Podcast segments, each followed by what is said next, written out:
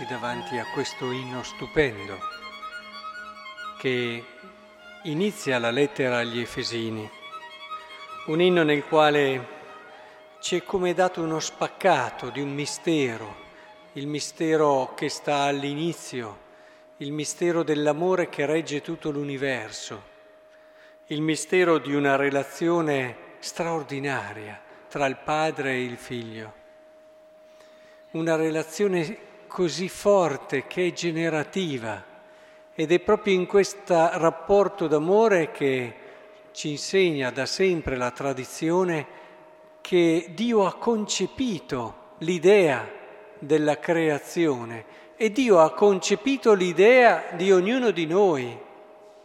È questo che un po' ci vuole dire San Paolo quando dice benedetto Dio, Padre del Signore nostro Gesù Cristo, che ci ha benedetti con ogni benedizione spirituale nei cieli in Cristo. Attenzione, eh, perché sarà sempre costante questo riferimento al Cristo. In Lui ci ha scelti prima della creazione del mondo per essere santi e immacolati di fronte a Lui nella carità, predestinandoci a essere per Lui figli adottivi mediante Gesù Cristo, secondo il disegno della sua volontà, lode e splendore della sua gloria. E in lui, mediante il suo sangue, abbiamo la redenzione. È interessante cogliere un aspetto, questo legame forte col figlio, quel figlio che si incarnerà, quel figlio che darà la salvezza attraverso la sua morte e risurrezione, per questo anche si usa il termine Cristo non semplicemente il verbo. Eh, era già in un qualche modo presente l'idea di Gesù Cristo all'inizio dei tempi. Questo, e, e in questa idea siamo stati, in questo legame, questa idea meravigliosa, siamo stati pensati anche noi. Quindi ognuno di noi è stato pensato proprio, eh, intanto da sempre, ma all'interno di una, di una logica di amore, l'amore del padre per il figlio, il legame stupendo del padre per il figlio e di salvezza, perché è in Cristo che ci ha pensato, nel Salvatore. Quando ci ha pensati, ci ha voluti già nel Salvatore, come salvati. E, ed è importante che comprendiamo, abbiamo sappiamo che non ha pensato a caso la famiglia il Signore e, come tutto quello che c'è stato nella creazione esprime qualcosa della sua intimità. E attraverso tutta la storia della salvezza ci insegnano i teologi, la storia ad extra, come la chiamano, noi in economia della salvezza impariamo qualcosa di Dio, c'è un legame stretto in quella che è la Trinità ad intra, nella vita di Dio, no? Quindi noi guardando la storia della salvezza comprendiamo qualcosa di Dio, del suo mistero, quel mistero che viene anche ricordato qui dalla lettera agli Efesini. E allora una delle cose che colpisce è che Dio abbia pensato, guarda un po', che noi non veniamo al mondo eh, sotto un cavolo, ma nasciamo da una relazione d'amore. Questo che cosa ci dice? Ci parla di Lui due genitori che pensano, uno guardando l'altro nell'amore, a generare un figlio, perché diventa il desiderio, il pensiero grande quando ci si ama, questo diffondere, questo personalizzare l'amore. Ecco che parlano di Dio, parlano di Dio in un modo unico, ci parlano del momento che ha dato inizio a tutta la creazione quel momento dove il padre, rapito dalla bellezza del figlio e in questo amore straordinario, in Cristo ha pensato, ha pensato, ha pensato di avviare questa storia della salvezza meravigliosa. È vero che a volte ci diciamo ma forse Dio si è anche un po' pentito perché guardando come gli uomini si comportano, ma questi sono i pensieri nostri. Se Dio si fosse pentito ce ne saremmo già accorti. invece lui continua a far risorgere il sole sia sui buoni che sui cattivi. Ma perché in fondo l'idea della salvezza c'era già, c'era già. Noi che a volte ci preoccupiamo, ci spaventiamo anche del male e del peccato, in fondo Cristo ha già vinto il male e il peccato.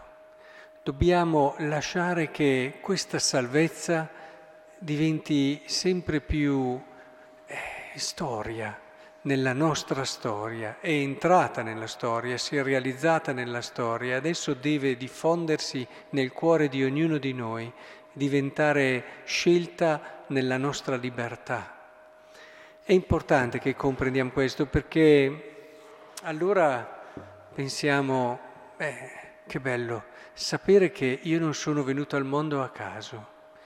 Già i miei genitori nel loro amarsi mi hanno desiderato e se per caso non mi avessero desiderato, c'è però un desiderio che sta all'origine e che mi dice tu sei voluto, tu sei speciale, tu, proprio tu, eh, non sei venuto a caso, ma sei qualcosa che riflette la bellezza che il Padre ha visto nel Figlio. In ognuno di noi c'è qualcosa di questa bellezza. Ogni nostra persona riflette una particolare, una parte della bellezza del Figlio. E proprio tu sei colui che in Cristo Salvatore sei stato pensato santo.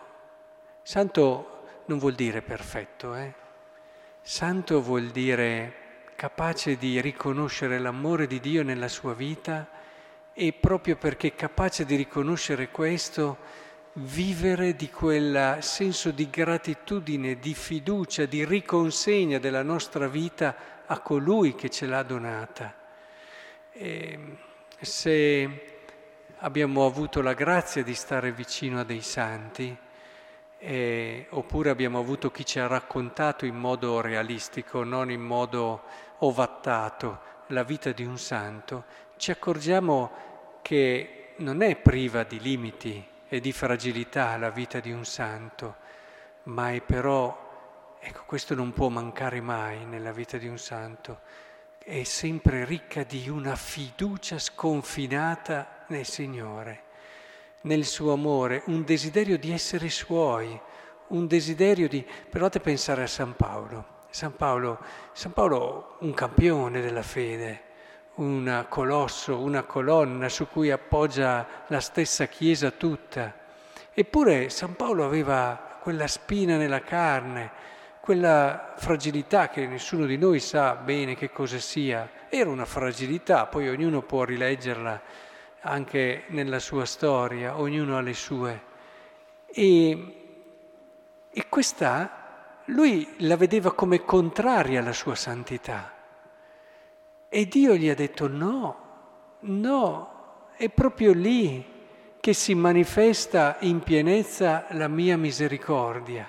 Accetta per poi rinnovarti nel cuore e affidarti ancora di più a me e solamente nella fiducia in questa grazia alla fine avrai la meglio in quello che è questo limite, ma non nel senso che non ne avrai più, ma nel senso che sarai andato a ciò che veramente conta, una relazione totalmente donata dove ciò che conta è solo Dio. E credo che sia importante che noi ci pensiamo così, la santità passa attraverso la salvezza di Gesù Cristo, passa attraverso questo immergersi nel mistero pasquale. A volte quando vedo certe impostazioni spirituali dove la santità sembra essere una costruzione che mi faccio io di virtù in virtù, di conquista in conquista, dico, beh, sarà un bel cammino, ma non è quello del Vangelo. Il cammino del Vangelo è proprio quella relazione profonda con Dio dove noi riconosciamo che tutto quello che siamo è suo e viviamo per Lui, grati di averci pensati da sempre, grati di averci fatto così belli, perché ognuno di noi si può proprio dire che è così bello, è così bello perché ha qualcosa del figlio, a qualcosa del figlio e abituiamoci a leggere questo. Poi viene da essere grati perché ci ha dato tante cose nella storia che ci fanno intravedere quel capolavoro che è Lui e la Trinità, ad esempio la famiglia, per esempio l'amore tra due sposi. Ecco, impariamo a vedere la famiglia come un luogo teologico che ci parla di Dio. E tutto questo ci aiuti davvero a vivere sempre di più e sempre meglio quella vita stupenda che il Signore ha posto come possibilità infinita davanti a noi.